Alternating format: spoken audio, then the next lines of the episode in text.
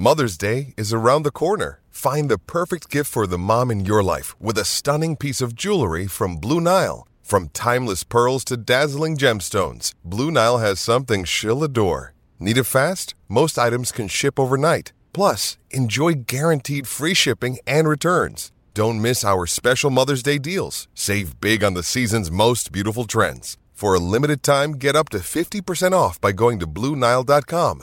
That's BlueNile.com.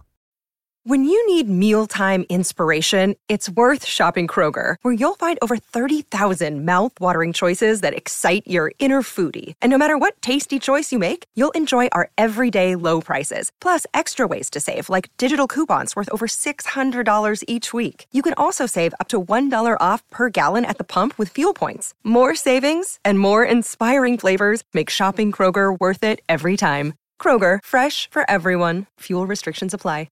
Another day is here, and you're ready for it. What to wear? Check. Breakfast, lunch, and dinner? Check. Planning for what's next and how to save for it?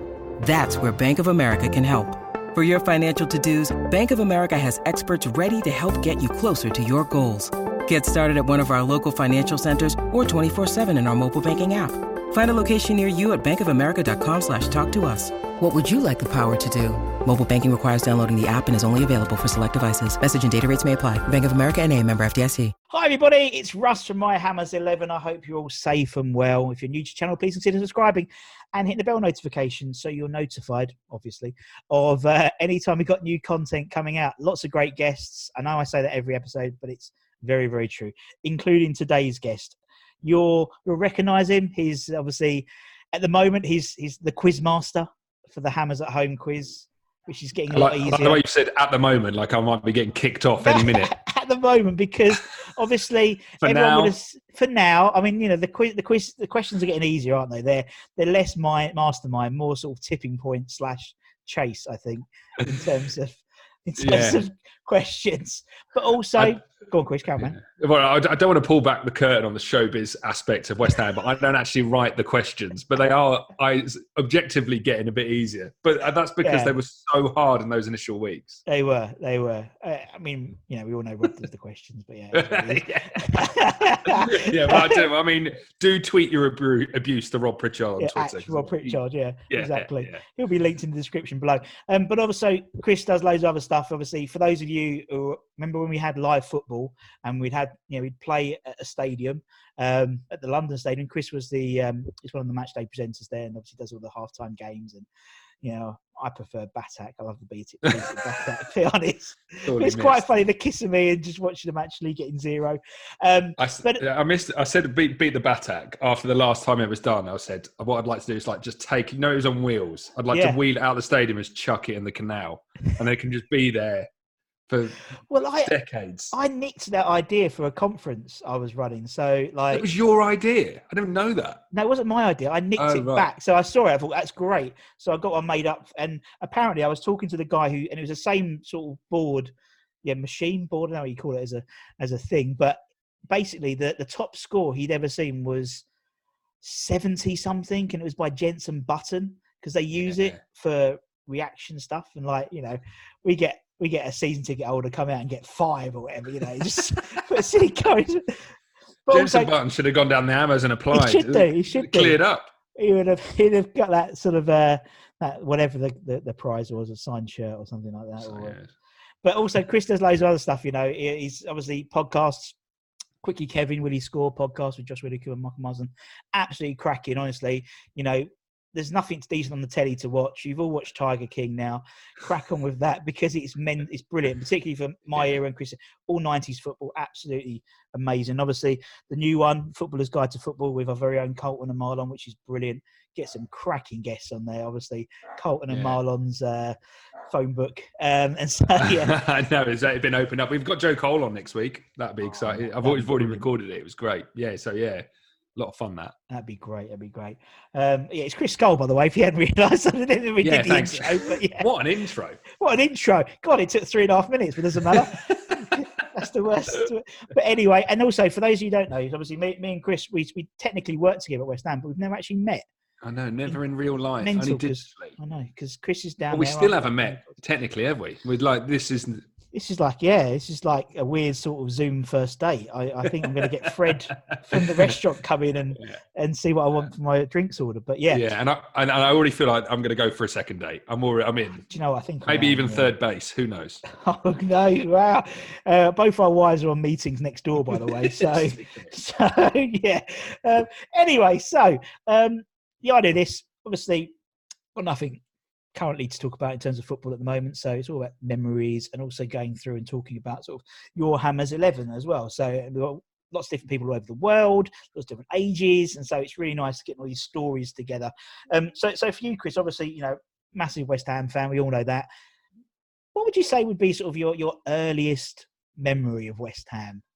Uh, undoubtedly Bobby Moordine. That that was that was around that was just around the time I first started going to the games. And I, Yeah. yeah, But it's it's funny. I was thinking the other day. Like, I, I vividly remember the first time I came out the West Stand lower where I was sat, and you just see that green pitch was so bright, like being on acid or something. It was so vibrant. And then yeah, I remember that it was in February, so obviously everyone's in dark grey overcoats, and just the sadness and the smell of cigarettes kind of wafting across the, the terraces. And they brought out that floor on number six. So Yeah. that I've been I've gone back over the season reviews, and I've started Yes. in uh, '92. Same as me, yeah. It's been so good to go back. And I've been just, I found myself just looking at old um, pictures of the South Bank and the North Bank and remembering the kind of the merchandise cabin that used to sit outside the West Stand. Yeah. And those crap little West Ham United lights and how crap those stands used to be, the West Stand and North. And just sort of like pictures from around the ground and how like horrible it was. And I just find myself missing that so much Yeah. It's true. everything is so polished now the match day experience and that those like everything everything being a bit crap there's something i miss about it there's little the advertising hoardings and the kids behind the goals and the, yeah the oh the the pitches being disgraces Yeah. like just being And- yeah, exactly, i and- miss all that I love the. I remember the. It was the. Yeah, someone did tweet a picture about the Portakabin. You know, and like I remember like Portakabin, you couldn't go in one way, and it was always like like this. It was really tight, and uh, yeah, you walked down that. You walked down sort of Green Street, and you didn't know what meat was being cooked, but it was a nice smell, wasn't it? Hey, that was the case in 2016.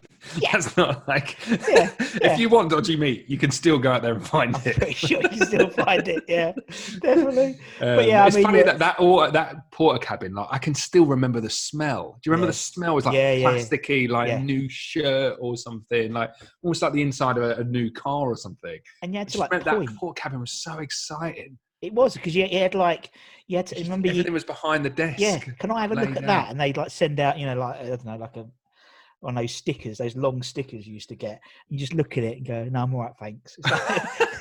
Like, a 50p sticker, wherever it was. No, brilliant.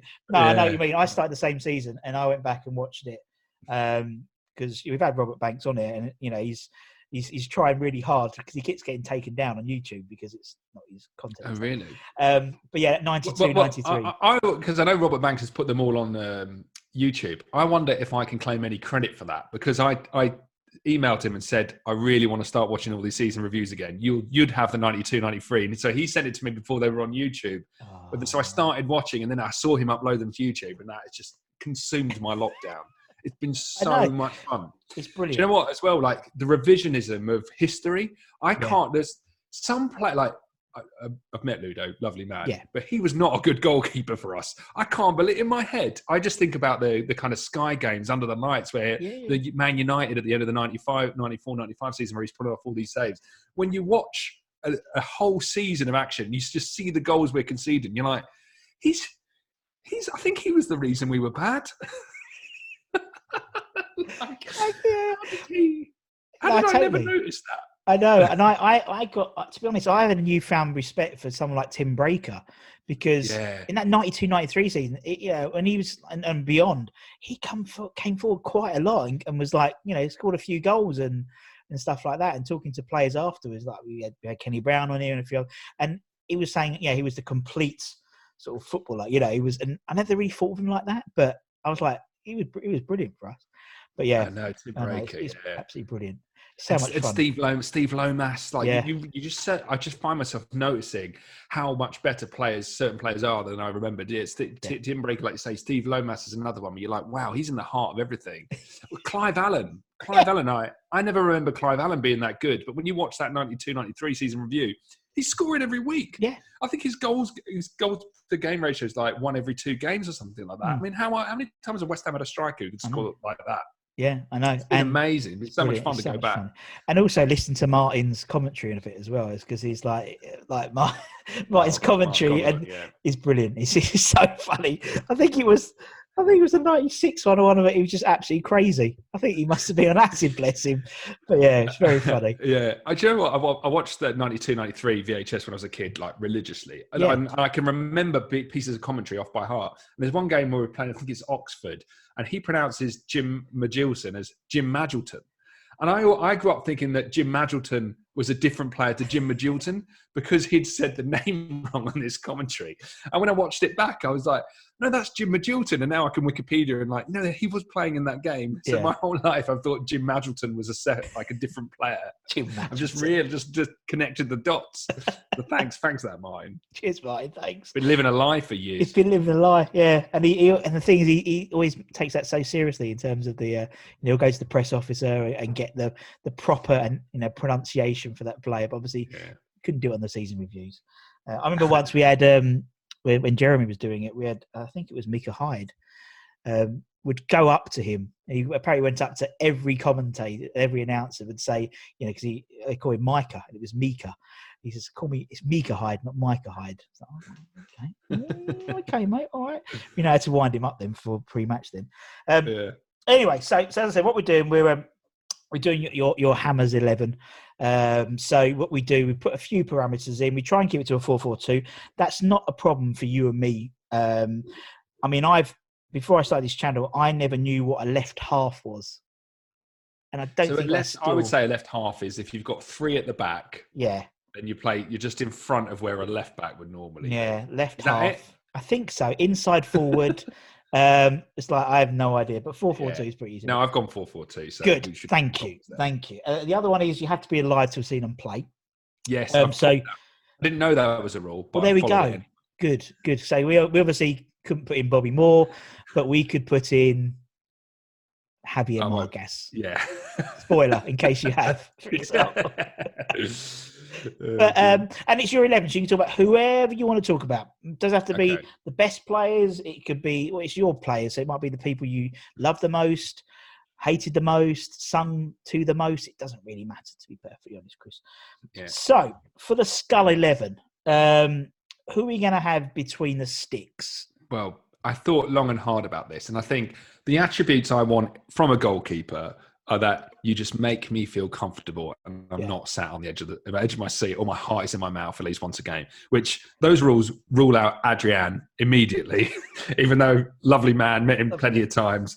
But I've gone for Rob Green. Yep. that that era, you don't. I I realise now. I really took it for granted having Rob Mm. Green in goal because he was just such a safe pa- pair of hands. He never really made many mistakes. I mean, he played for England in the World Cup. How many times have I don't think West Ham in their history have had a- an England goalkeeper in the in the World Cup.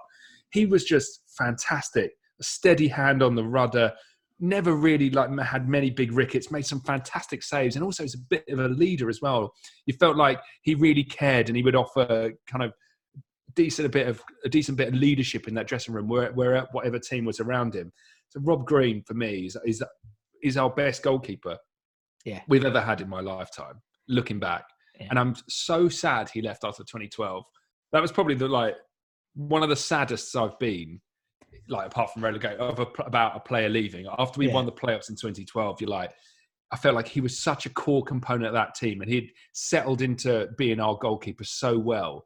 And uh, we had Jääskeläinen come in after that, and he was never, never as good. Didn't tuck Mm. his shirt in for one. I know actually. he's a very untidy player, wasn't he? To Just just, yeah, gangly. straight away.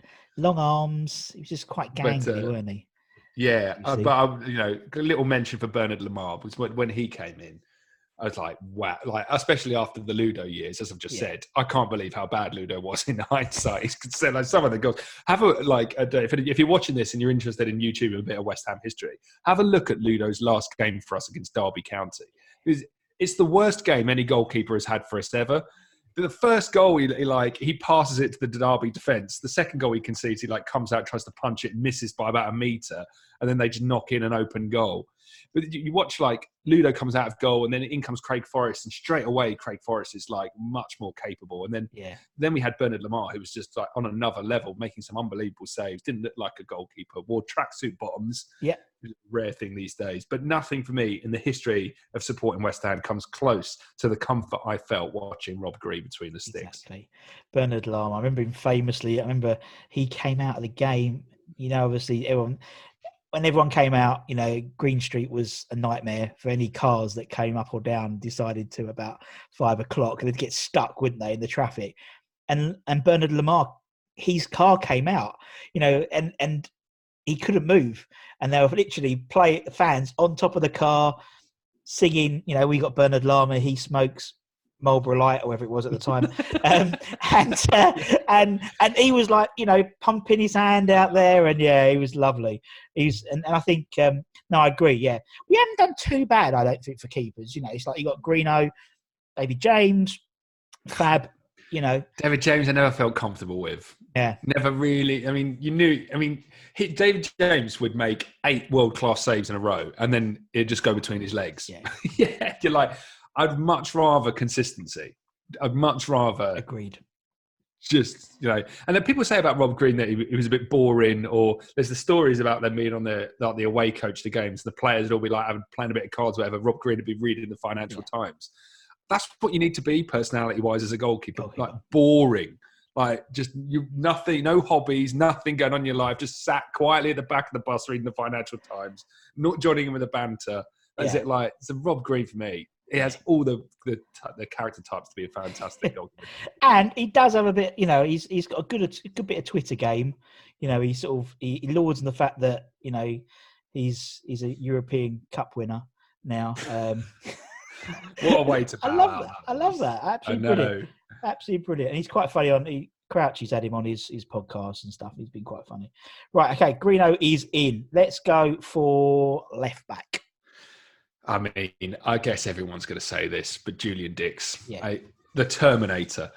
Again, it's been it's timely doing this Hammers Eleven because you go back. I've been going back, like I say, watch those season reviews, and I mean that team he played in between like '92 and probably through to kind of '97. He was so much better than everybody else. It's insane. I think he was top scorer a couple of times. Yeah. He got double digit goals. I know he's mm. taking penalties, but the goal against Man City he scores in the 95th, 95, 96 season where he marauders forward and just smashes the ball with the left boot. That 92, 93 season where we uh, go up in second place, he is just scoring goals for Brilliant. fun. But also, beat you forget he had a lot of pace and he beat players. He was skillful. And he could deliver like like really long passes and then just score goals as well. And then on top of all that, the leadership aspect, like just leading by example, Definitely. absolute nutter. The fear he would put into opposition teams, he's one of those players that you like as a fan you're so proud that they play for you mm. because you know he's gonna gonna give you everything in that yeah. shirt and you know how much it means to him and like when you go back and watch him score those penalties in front of the Bobby Moore stand lower how many players would score a goal like that and go right up to the fans and like punch the air and the fans come over and kind of cuddle him that happens loads of times I think just literally the epitome of a talisman yeah. Like, I don't see how you could pick how anyone could pick a West Ham Hammers eleven from the last thirty years and not have Julian Dicks left back because yeah. he, he, he he's a great shout for captain. He just epitomises everything about West Ham. Yeah, love him. Yeah, you're right. Although honourable mention for Stuart Pearce because when he come in, I remember when we signed Harry up signed him. I thought, here we go. Like this is classic. Like Paulo Futre is going to play two games, and never hear him again. But yeah. Stuart Pearce was hammer of the year. He was, he was, unbelievable for us. Such a like. Uh, Julian Dixon was out, kind of out the game by then with his knee injury. But Stuart Pearce came in like late on in his career, and he just he like had a lot of that Julian Dicks character. Mm. What what a man to have around the dressing room. And I think he understood the fans. There's a lot of similarities, I think, between the kind of personality of Stuart Pearce and the mm. West Ham fans. So he he'd be on the bench for me in that left back position. But yeah. got to go with Julian Dicks. Got to go with Julian, as you said.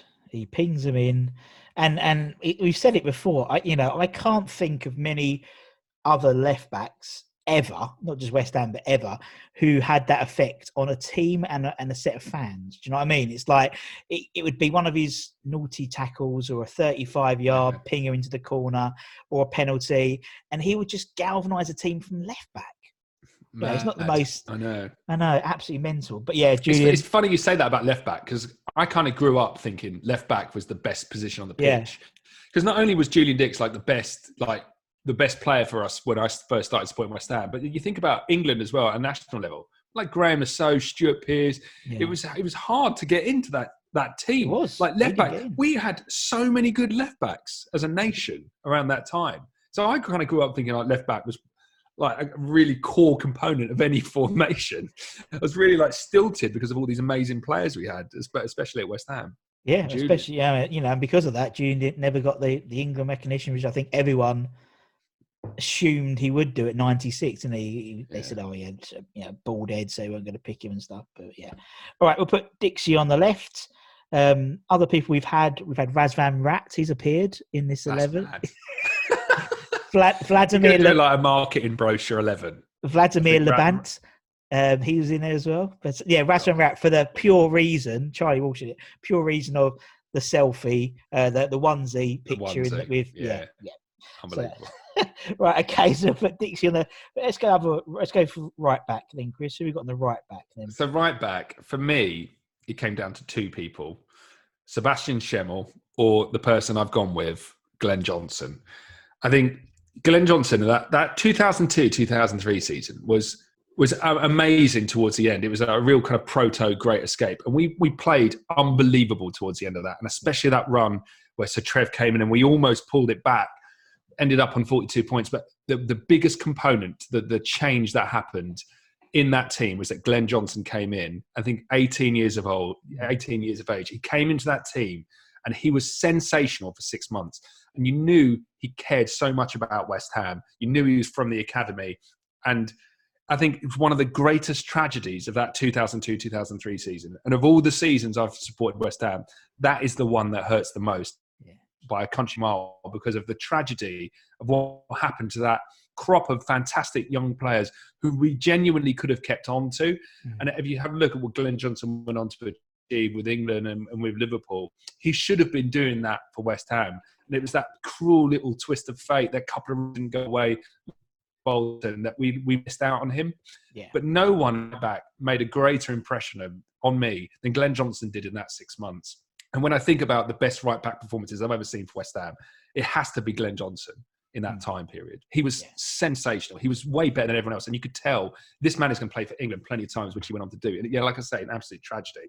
But honourable mention for Sebastian Schemmel, who came in, I think we paid half a million for him. And he was just, again, unbelievable. One hammer of the year. And hammer, I, I can't think of yeah, any right backs who've won the hammer of the year No. since. But got to give my right back, Glenn Johnson. Plus, he'd have that pace. Julian Dicks on one side, Johnson on the other. We're going to, you know, we're going to have those real going to fullbacks bombing on. exactly. That's what everyone loves. Guardiola style. Yes, what I like. Guardiola. That's brilliant. Right. Okay. We'll put put Glenn in. Totally agree. I I had I'd have I had Schemmel in mine. That's just. Oh, I think- really? I think, it was a I think it was a toss up really to be honest. yeah. Um, but yeah, Schemmel. But, but. Schemmel in that one season where he was good. Because the season after he won Hammer of the Year, I think he was gone by Christmas. yeah, he was. You're like, what has happened to you? I've never seen a, that's probably the starkest drop in form of a player, Yeah. with the exception of maybe John Hartson, Yeah. of any West Ham player, to go from Hammer of the Year to like, oh my God, you are rubbish in the space of six months. It was. But- He was. I know. Yeah. Right. Okay. Put Glenn in. Uh, let's go centre back. So who's going to be your first centre back then, Chris? So, and this has really been inspired through watching those uh, West Ham videos, those old Yeah. season reviews. My first choice centre back would be Rio Ferdinand. Yeah. You, you you watch it, but you forget as well how crap we used to be. Like, love Steve Potts, but he was never a kind of a, a proper Premier League centre back. No. Colin Foster, players like that. I, I didn't I didn't catch Alvin Martin in his glory years. When when I started following West Ham, I was like, who is this old guy? Yeah. Yeah. we've got. I don't. I never knew the young Alvin Martin. But then you watch that team transition, especially around, I think it's the kind of 98, 99 season, that, that summer of 98, when Rio started coming into the team and he beds himself in. And you can watch in those clips, those highlights, those season reviews. He is a world class player, and you can tell it almost immediately. I don't think at the time I realized how good he was. and that, and everything changes around West Ham so quick, quickly around that 98 period of time when when um, Rio gets in the team. You don't see that transition from the old world Colin Foster hack it up the field stuff into someone like Rio. I didn't really notice it at the time, but going back, he is such a world class defender, and all that hype around him was genuine and real. And I mean, look at what he went on to do. Yeah, exactly. He, he was fantastic from a really early age. And the other thing I thought about Rio is I think he benefited. I don't remember there being that much hype about him, not in the same way there was Mm. about Joe Cole. Mm. He never had any of that pressure really. He kind of come through the team organically and was was known as a really good kind of 18 year old. So he never grew up with that shadow that was Yeah. cast over him like Joe Cole was having to sign the contract on the pitch and going, "Oh, remember your grandkids will, will be able to say that you, that you were there the day Joe Cole signed his contract." He never had that pressure and he was just sensational. He got to where he got to in the game just by being better than everyone else, having that dedication and having that skill on the ball that like defenders rarely have, especially at West Ham in that period of time. So yeah. yeah, Rio Ferdinand for Rio's me. in. no Rio's in. Uh, yep, yep. To- totally agree. Totally agree with Rio, as you said. Um, because was it was it ninety eight? Didn't he and Joe go and train? As they went as like a, a auxiliary like kids along with the England think- squad for the World Cup or I think it was like that. might be 99. I think it was after we won the Youth Cup in '99. I think Keegan called up Joe Cole to train, Yeah, even though he played a few games. But yeah, exactly. I mean, they were onto something. Good they were, they, yeah, yeah, they knew him straight away. Right, who's going to partner Rio then?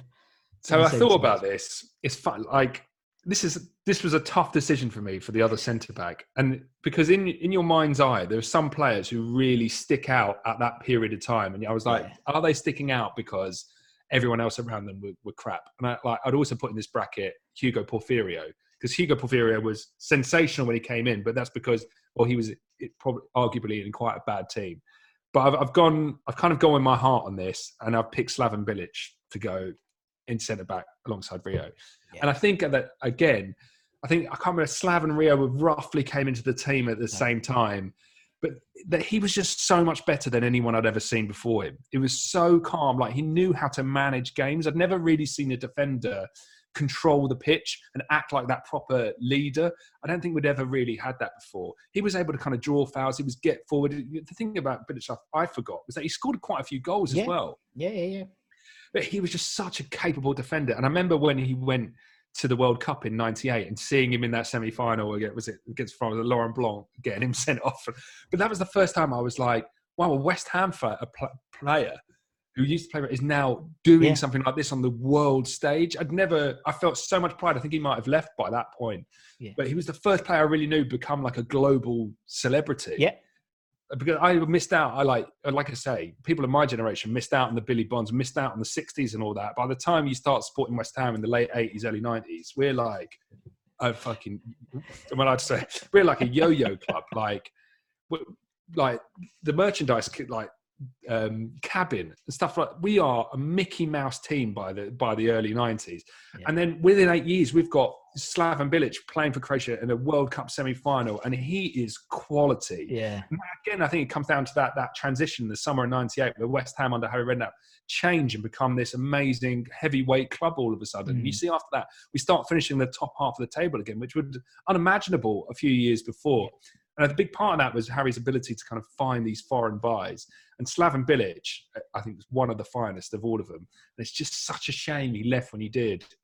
Yeah. And that's the thing about West Ham, especially in that era, and arguably even today, when you've got a player like that who sticks out so much, there's always that bit of sadness in your heart because you know you know. Yeah. good for us. yeah. And I, that Slaven Bilic was the first time I, re- I really became aware of players being too good for us. I, I, I, I started support, I started supporting West Ham just after Stuart Slater had gone.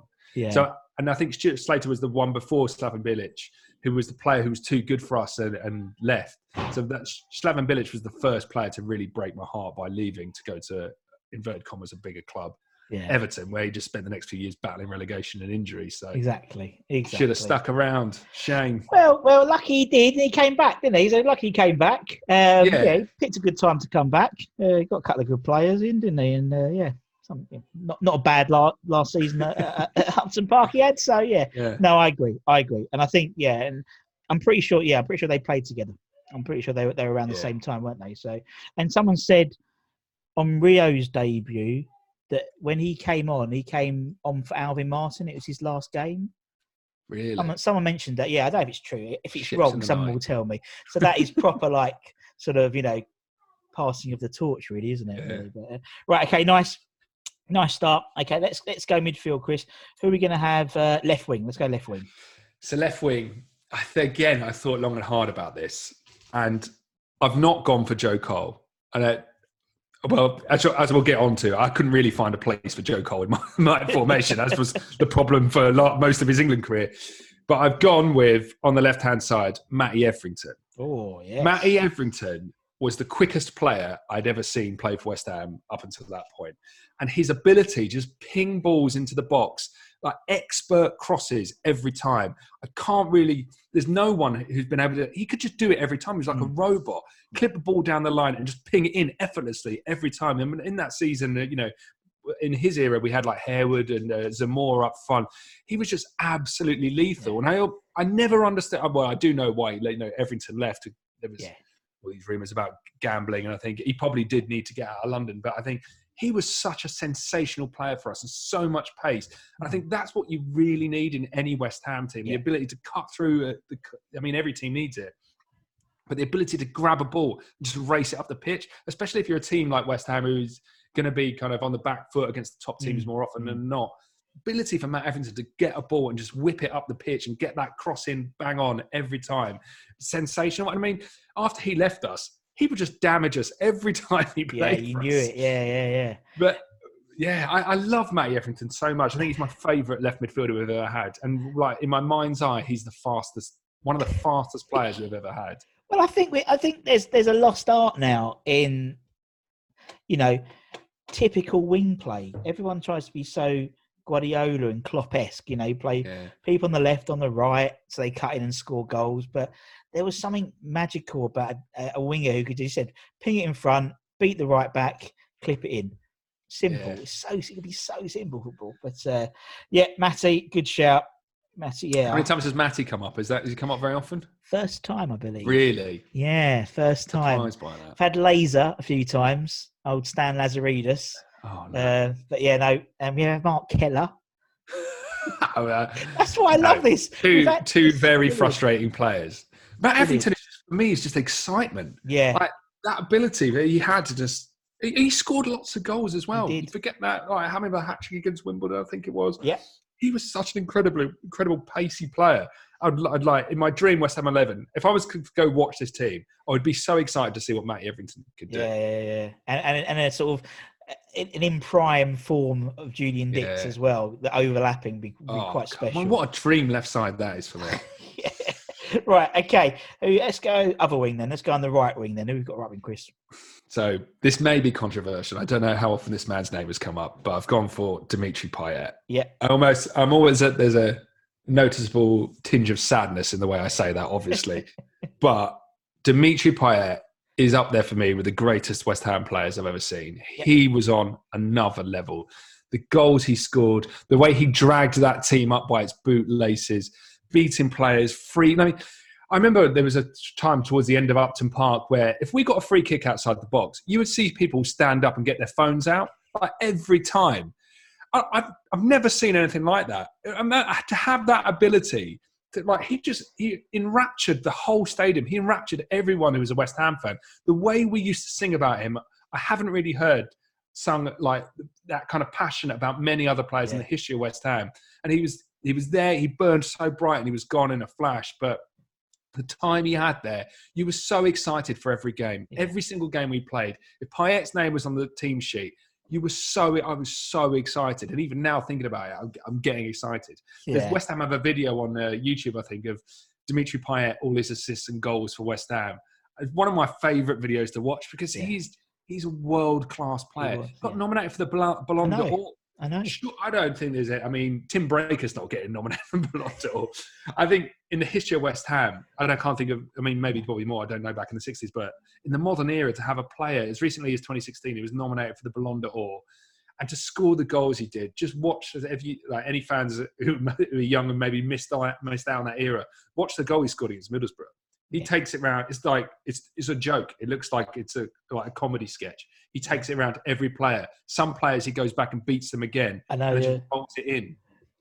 And Yeah. you know, and, and he wasn't playing particularly well when he did that. It- No. It's just insane. And that moment at Old Trafford where he scored the opening goal and that free kick, I was behind that goal.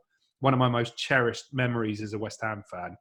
He was just sensational and excitement and just everything you want as a West Ham fan in, in terms of like being able to look up to a genuinely world class player.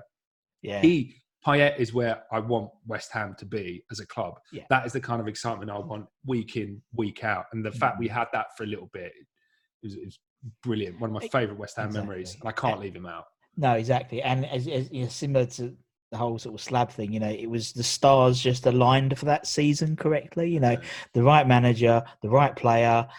Bilic just let him go and play, and that's um, that's what you need. I think you know someone like, you know, I think you can say that with, with, with Joe. You know, Joe was forced into positions where, you know, if he could have just played in a in a free role, you know, a Payet, you know, he could have accomplished a lot more than, than people say he could have. Um, But yeah, no, no, Dimmy, yeah, totally agree. Most uh, skillful player I've I've ever seen at, at Upton Park and London Stadium currently. Yeah. Hopefully, you'll- ho- hopefully that will change. Um, but yeah, no, I agree. I agree. And you know, when people say, "Oh, the way he left," and da, da, da, people forget how he came to us. He did the same thing, and you get that with those sort of mercurial players on Arnautovic and things like that. They throw their toys out. They want to go and, Yeah. and play for another club. And um, but yeah, I, no, was, he was. I was chatting to Carlton about this, and he said, "French players, that's French players. like they, they said they're moody. You never know what they're Yeah. thinking. You never really know, know, what's going on in their head. And I, I can imagine that about Payet. I Yeah, never met no, him, I can. yeah, and he was it was nothing of him, was he? Little little stubby little bloke, um, but he could just beat three players with dropping a shoulder. He was an absolutely brilliant player. And as you said, I can't remember. Um, although I remember someone saying one of the one of the video guys at the club was saying they would video him and Lanzini doing free kicks, and Lanzini had a better scoring ratio than Payet. Really. Um, yeah, but I can't. I mean, I can't remember who did it, but it was some. It was one of the West Ham media guys. Um, anyway, we're revealing all the secrets today, Chris. Uh, right, okay, we'll Pie on the right. Let's go centre mid. Who's having your first centre midfielder then? So centre mid holding role, it has to be Michael Carrick. Yeah. Just uh, it's funny that generation of West Ham players because that at the time I, I definitely took it for granted how good all these players were, and I, I think I've said it on quickly, Kevin, but you just assume that they're going to keep coming through forever. And Michael Carrick was one of that whole generation. He was probably at the back of the list. He wasn't really Yeah. talked about in the same way as Defoe and Cole and Lampard and Ferdinand. But I think now I look back and when I watch some of those videos and you look at what he did in his career, he was genuinely world class again. You only need to look at what he's achieved in the game to see he was for a long time one of the greatest players in that role in the world. And I think he was great for us in that period of time as well. Go back and watch some of those um, those season reviews around the kind of 2000, 2003 for that season we were in the championship. He sticks out like a sore thumb because that, that- that championship level of football is like brutal, like really burly, balls in the air a lot. Michael Carrick seems like he's got hours on the ball, and you and you just that's because of his class. You can't even really, def- you mm. can't. I can't tell you what he's doing, but somehow he's got the ball in the middle of the park and he's spraying balls around. You've got no idea how how he's doing it, how he's finding the space, and it's and again another tragedy of that 2003 season because if if we stay up and we we like I think probably keep Harry Redknapp as manager. If we're staying in the top half, you build a team around players like Michael Carrick. He was so world class. He was so good for us. He really loved the club, and I think in, in my all-time West Ham eleven, for players I've seen, I would love to have him at the centre of that that kind of defensive midfielder holding role, Makélélé style, like he was in the what would have been 0304 season, just finding the space, spraying balls around, and some of these are made like get it down the line from Matty Etherington to chase on. He was such a great player for us, and again, I'm just I'd love to see him back in a West Ham shirt in my fictional eleven because such a tragedy the way he left and the manner he left and the, who he left for and the money that they paid for him. Leaves Yeah. oh, makes me feel sick. I the other thing as well, that 2004 is it 2004 playoff final that we lost to Palace. He is fouled for a penalty. And I think I can't remember who the ref is. Is it Graham Poll? And Graham Poll said it was afterwards. Graham Poll, yeah. He said he said to Michael Carrick in the tunnel afterwards, oh, "I should have given you a penalty for that." It's like, well, we lost the game 1 0. If you're given a penalty, we score, goes to extra time, we may pull something out. We weren't playing great, but we could have got something. If we win that, you think Michael Carrick doesn't leave. And again, like if we go up in 2004, the, the whole world could be so different. And Michael Carrick's West Ham career could be so different. Another yeah. reason to hate Graham Poll. Uh, yeah. So it's such a, again, that tragedy of 2003 and especially that playoff final. But Michael Carrick, what a player. Definitely. And I think he's he's a victim of when he was being born. Do you know what I mean? It's like he came, if he was born, I think a couple of seasons either way, he would be in the same bracket. You know, I think he's so undervalued as a player. Um, not just at West Ham. I think, you know, Tottenham and Man United, I think he was very much under. But it's one of those things, you know, when you, I'm a great believer of the adage, you know, you don't don't appreciate what you've got until it's gone. And that was so true yeah. with Michael Carrick. He tried so hard in that championship year, but it was almost like he was too good for that that that division as well. So it's oh, like oh, you yeah. know, it was just like he'd get beaten. You can't hang on to it. It wouldn't be fair to his career because he was such a world class footballer. Yeah. But yeah, it's just an all round tragedy. But I always think about Michael Carrick. Sir Alex Ferguson always played him if he was fit. Big yeah. games, whatever it was. One of the greatest managers of the modern era believed in Michael Carrick. He got it. And, and when you understand the things he's doing, you have a look at Michael Carrick's stats. Mm. He he is on a different level, and he's he's doing it so effortlessly that I don't think, as an average fan, you don't even realise he's doing it. But probably a bit like Claude Makélélé. Yeah, yeah, yeah. He's put he's actually pulling the strings on this game, and you can't even see that because he yeah. he makes it look so easy. Mm. He also had that little turn where players would come in like he would just do most. It was like half a John Moncur. No, John Moncur had that little kind of uh, Cruyff turn. Michael Carrick would just somehow he would always be able to cut the ball just inside an onrushing attacker. Yeah. I can see it in my mind now. I never understood how Michael Carrick could do that, but again, just, uh, he made everything look so effortless. He did. No, he did definitely. And and and on that on that that Crystal Palace playoff final, even I mean I don't do many of them now, but when but for like years after that if I was DJing at a party or, or something and someone would come up and say, "Oh, can you play Glad All Over?" I wouldn't play it because it's, it's, it's it's ingrained in my head as this. Oh, I just I could just see a, a sea of yellow because they were all wearing yeah. the yellow shirts, weren't they? And then the Glad All Over. Oh, was it Sweet Caroline as well? Did they play Sweet Caroline? I, I feel like I can't remember. That, uh, we play it now. That's all right. Yeah. Um, I would actually say, while we're on the subject, that that losing that 2004 player final is my worst moment as a West Ham fan. Yeah. I think I, I, remember coming out of that game and just feeling totally bereft. I felt sick. I like I didn't. I, was in Cardiff, so obviously Cardiff. I didn't want to come back to London. I was just like, I just want to walk the streets. It it hurt so much to lose. Like it was a scrappy game. And I think after the way we played in the semi final against Ipswich, yeah, I, have spoken to players about it, and they said they were probably too cocky. We'd played so well in that second leg against yeah. Ipswich under the lights up the park, which is for me probably the greatest yeah. atmosphere I've ever experienced that game. It's almost like we just yeah we went too early. They they kind of it, we just lost our way, mm-hmm. and that final was just awful. I've never watched it back. That would be one of those. I've watched England Germany in Euro '96 losing the semi. I watched that back. I don't think I could bring myself to watch the 2004 player final again. I, it would just make me sick. I don't think I've ever seen highlights of it. I just remember aspects of it. But it, it was awful. I found it so much worse than the two relegations I've experienced yeah. as a fan. Yeah. Because well, you think... lose. You, you got the pain of the relegation the yeah. previous year, amplified by the fact you've just lost the season, amplified by the fact you've got to do it again next year. You've got at least another year in the championship, and you've got to think we're going to lose all our best players. It's going to be even mm. harder next year. Yeah, I'm getting anxious talking about it. Awful. I remember. And also, I hope was, it doesn't. Happen. It was a famous trilogy of three trips to Cardiff, wasn't it? As well. So it was like yeah. it was the first one, and it's a, it's a two and a half hour car journey back, and it was yeah. so different as well because I was so you know it's like you know for the first time it's you and me really. It's like we've never been yeah, in that situation where there was like a Wembley and or like a huge game, a huge final. Um, and I just remember Car. I just, you know, I mean, personally, I, I was always a fan. I mean, I loved Cardiff as a as sort of as a host of those yeah. type of games because like Wembley's can so sterile. You know, Wembley and it's way. not a day out. Like no. you're on the tube for forty minutes, and then, yeah. and then you're, you know, it doesn't, it doesn't I don't get. It's funny that because I don't really get that excitement when, when West Ham played at Wembley. Everyone's like, "Oh, we're playing at Wembley." It's like, yeah, it's the strap. You can change it and get the change Jubilee the line. Get Jubilee oh, yeah. yeah, yeah, oh, yeah. I've been to see it, take that at Wembley. I didn't really.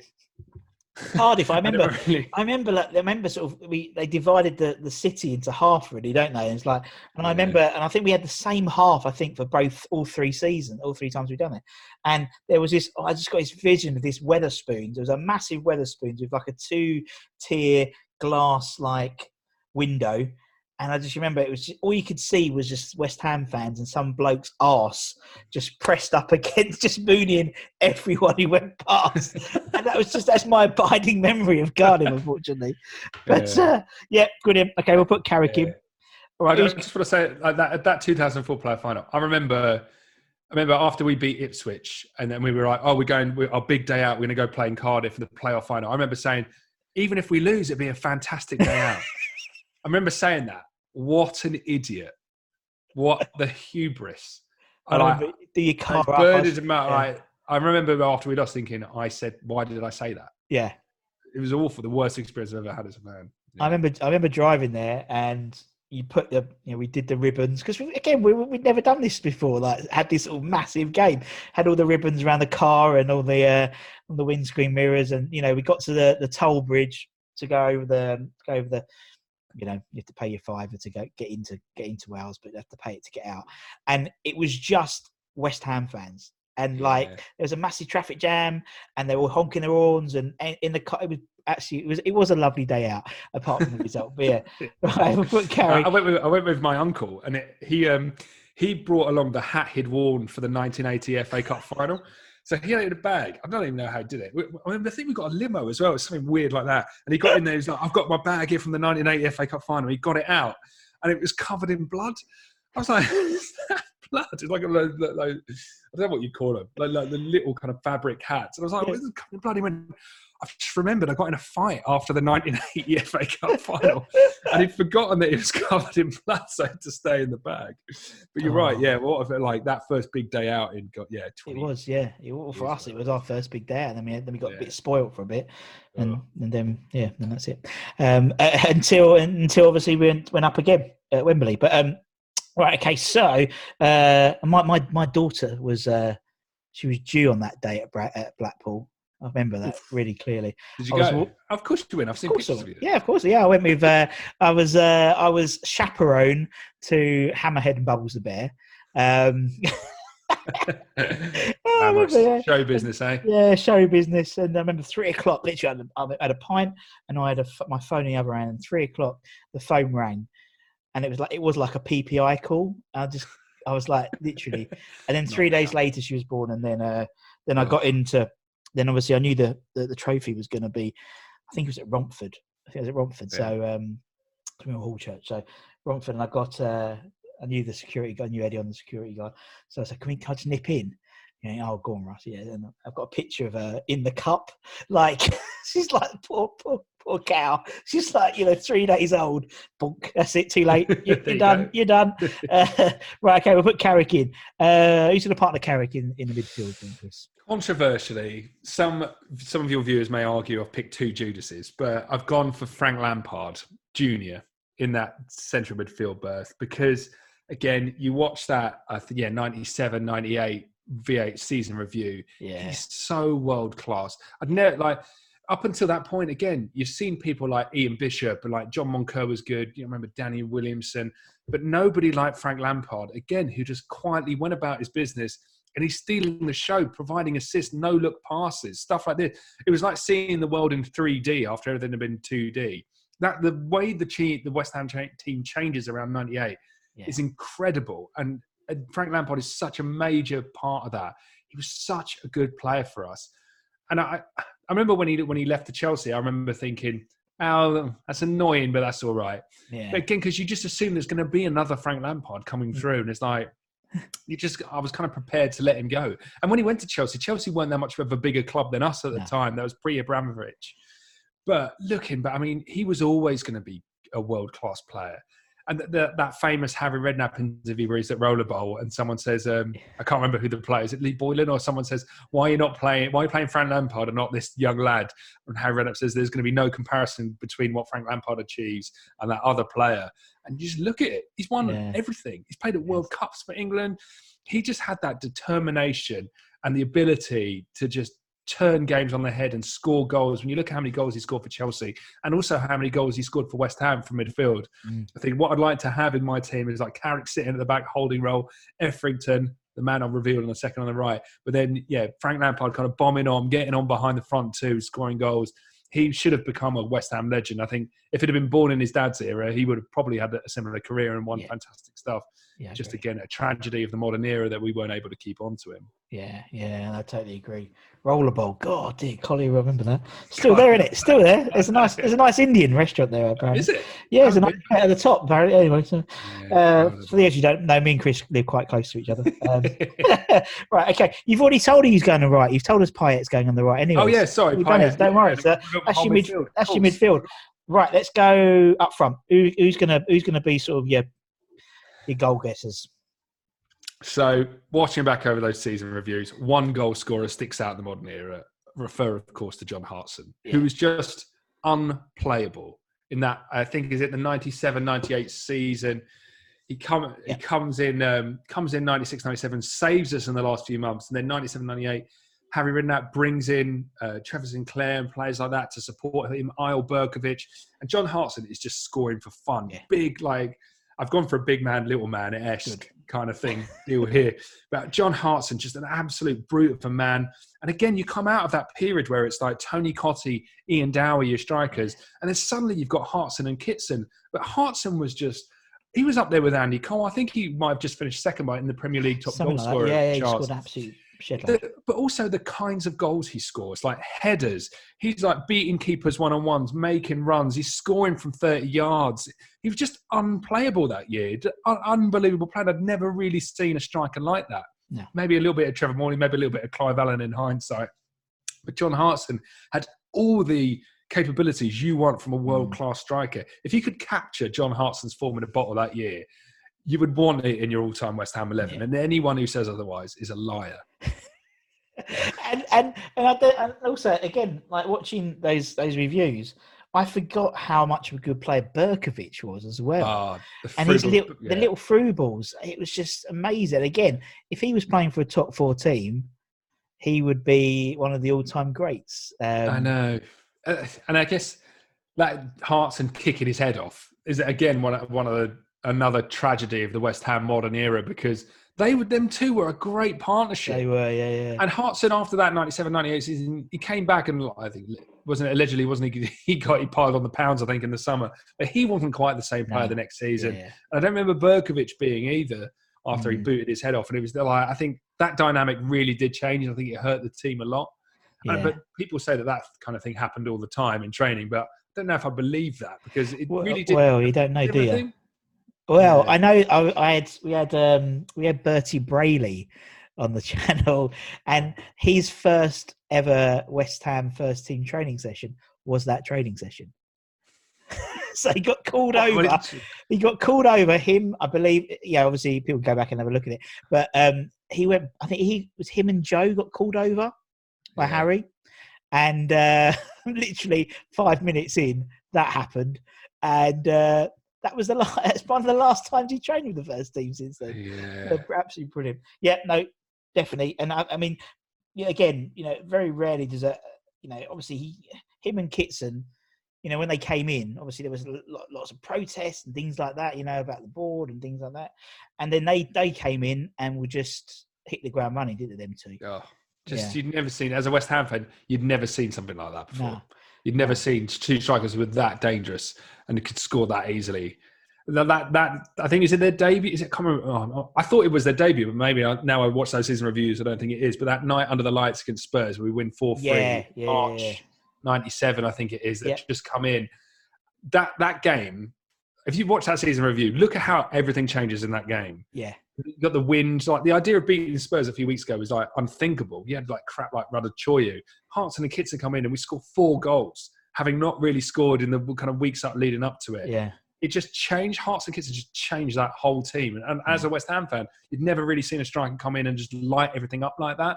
It, he was such a good player for us. It's very true, and I remember I remember Kitson because Kit, I think Kitson because I, I used to live in Loughton, and I think Kitson I remember seeing him in Woolworths, Oh God. My my Siri my Siri's just come on there for some reason. Um, no, I saw Kitson in, in Woolworths with like the biggest bag of um, pick and mix I've ever seen. It was almost like a bin bag of pick and mix. I had this vision of him going back and just resting it and eating fried eggs.